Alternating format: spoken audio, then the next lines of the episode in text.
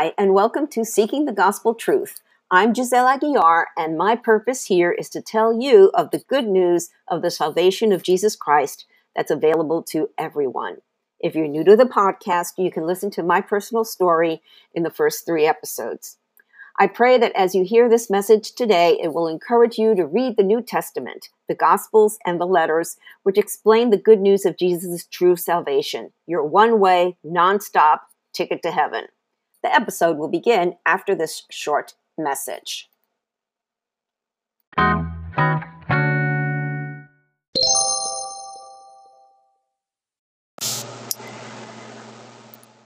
When you least expect it, like a thief in the night. The city of Sardis, which is our next stop in our journey through Revelation, has an interesting history.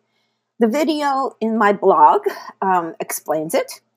However, it reminded me of my first major hurricane experience in Miami, Hurricane Andrew in 1992.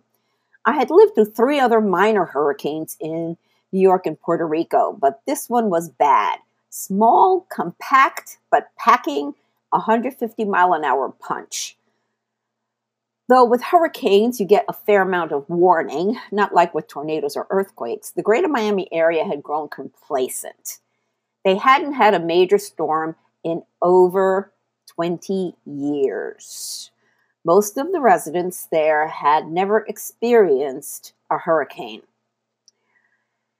Oh, well, here's a brief. Uh, um, the video that I have on my blog gives you a brief history of Sardis, and um, it's funny because just when they thought they were safe, they were not, because the enemy would find that little foothold or that little entrance that um, they they forgot about that they didn't think the enemy knew about.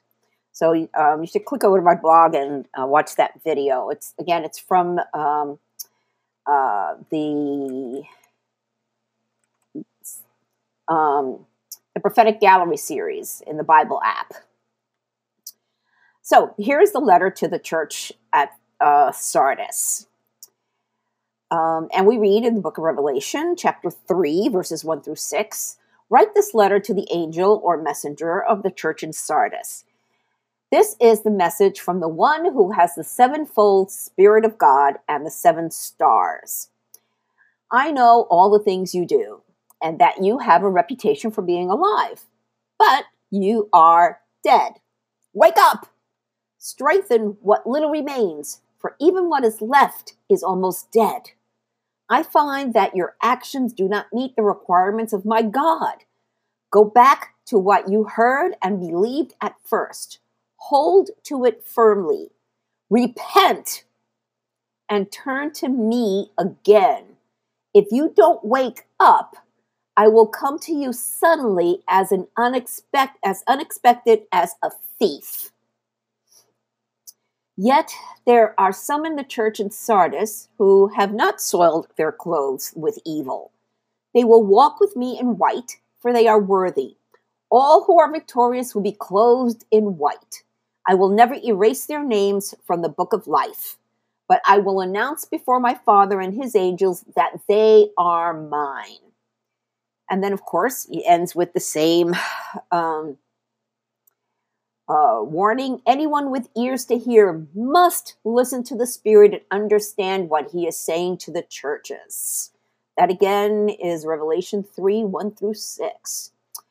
I can't help but notice a similarity to today's Catholic Church. Again, Jesus tells them that he knows everything they do and don't do.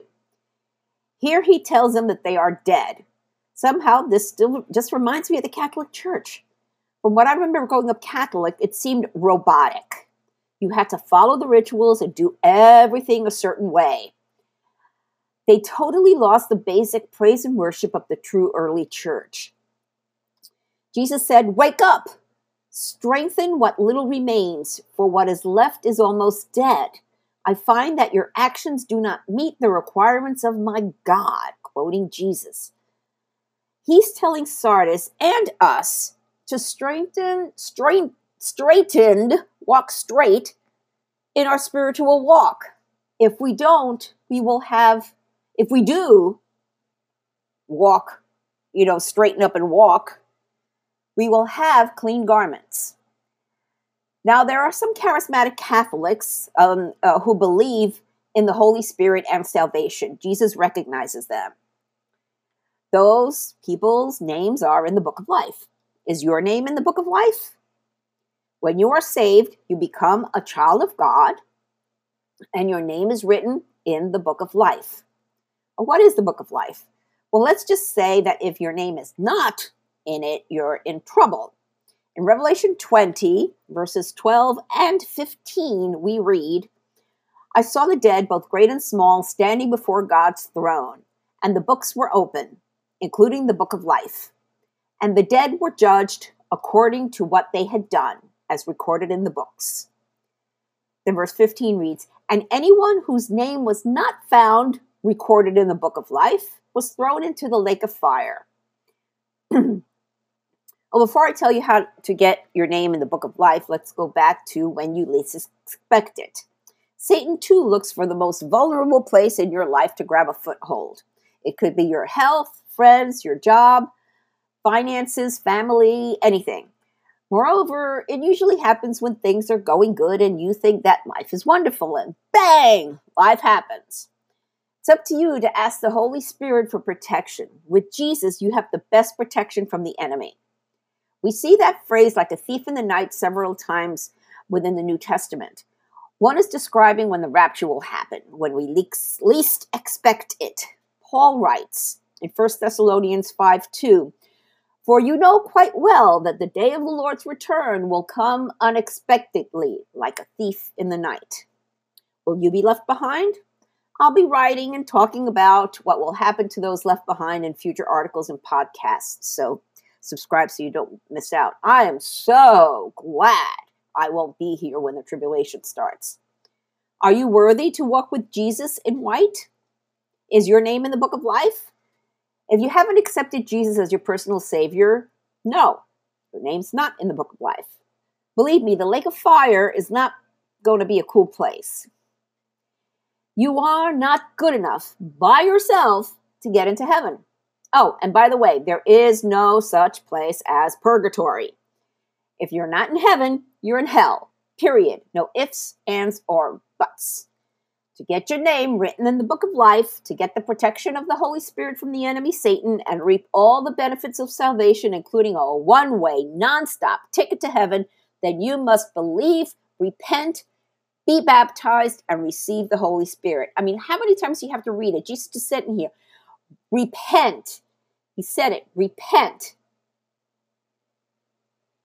and turn to me again.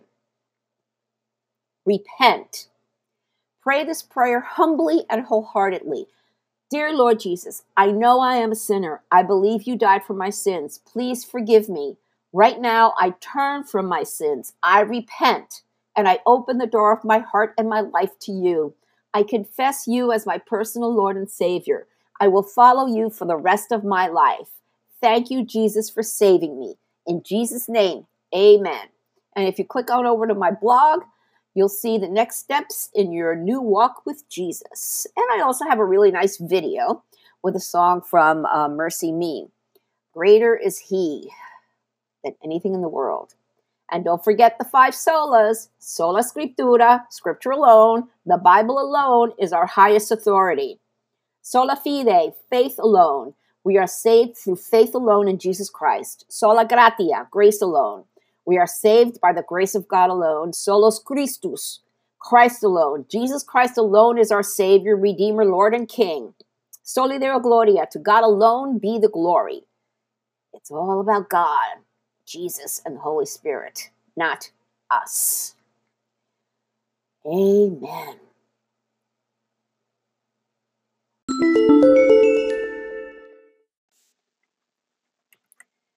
Thank you for listening to this episode. Jesus said in Revelation 3, verses 20 through 22 Look, I stand at the door and knock. If you hear my voice and open the door, I will come in and we will share a meal together as friends. Those who are victorious will sit with me on my throne, just as I was victorious and sat with my Father on his throne. Anyone with ears to hear, must listen to the Spirit and understand what He is saying to the churches. Jesus is knocking. It's up to you to open the door. If you have any comments or questions, feel free to reach out to me via my website or social media. The links are in the show website. Make sure you download my favorite free Bible study apps, YouVersion Bible app and Through the Word. These will make it easy for you to get into the habit of reading the Bible daily. Seek the truth. Seek the gospel truth. Oh, and don't forget to hit the subscribe button and then the share button. The gospel of Jesus is meant to be shared. Soli Deo Gloria. To God alone be the glory.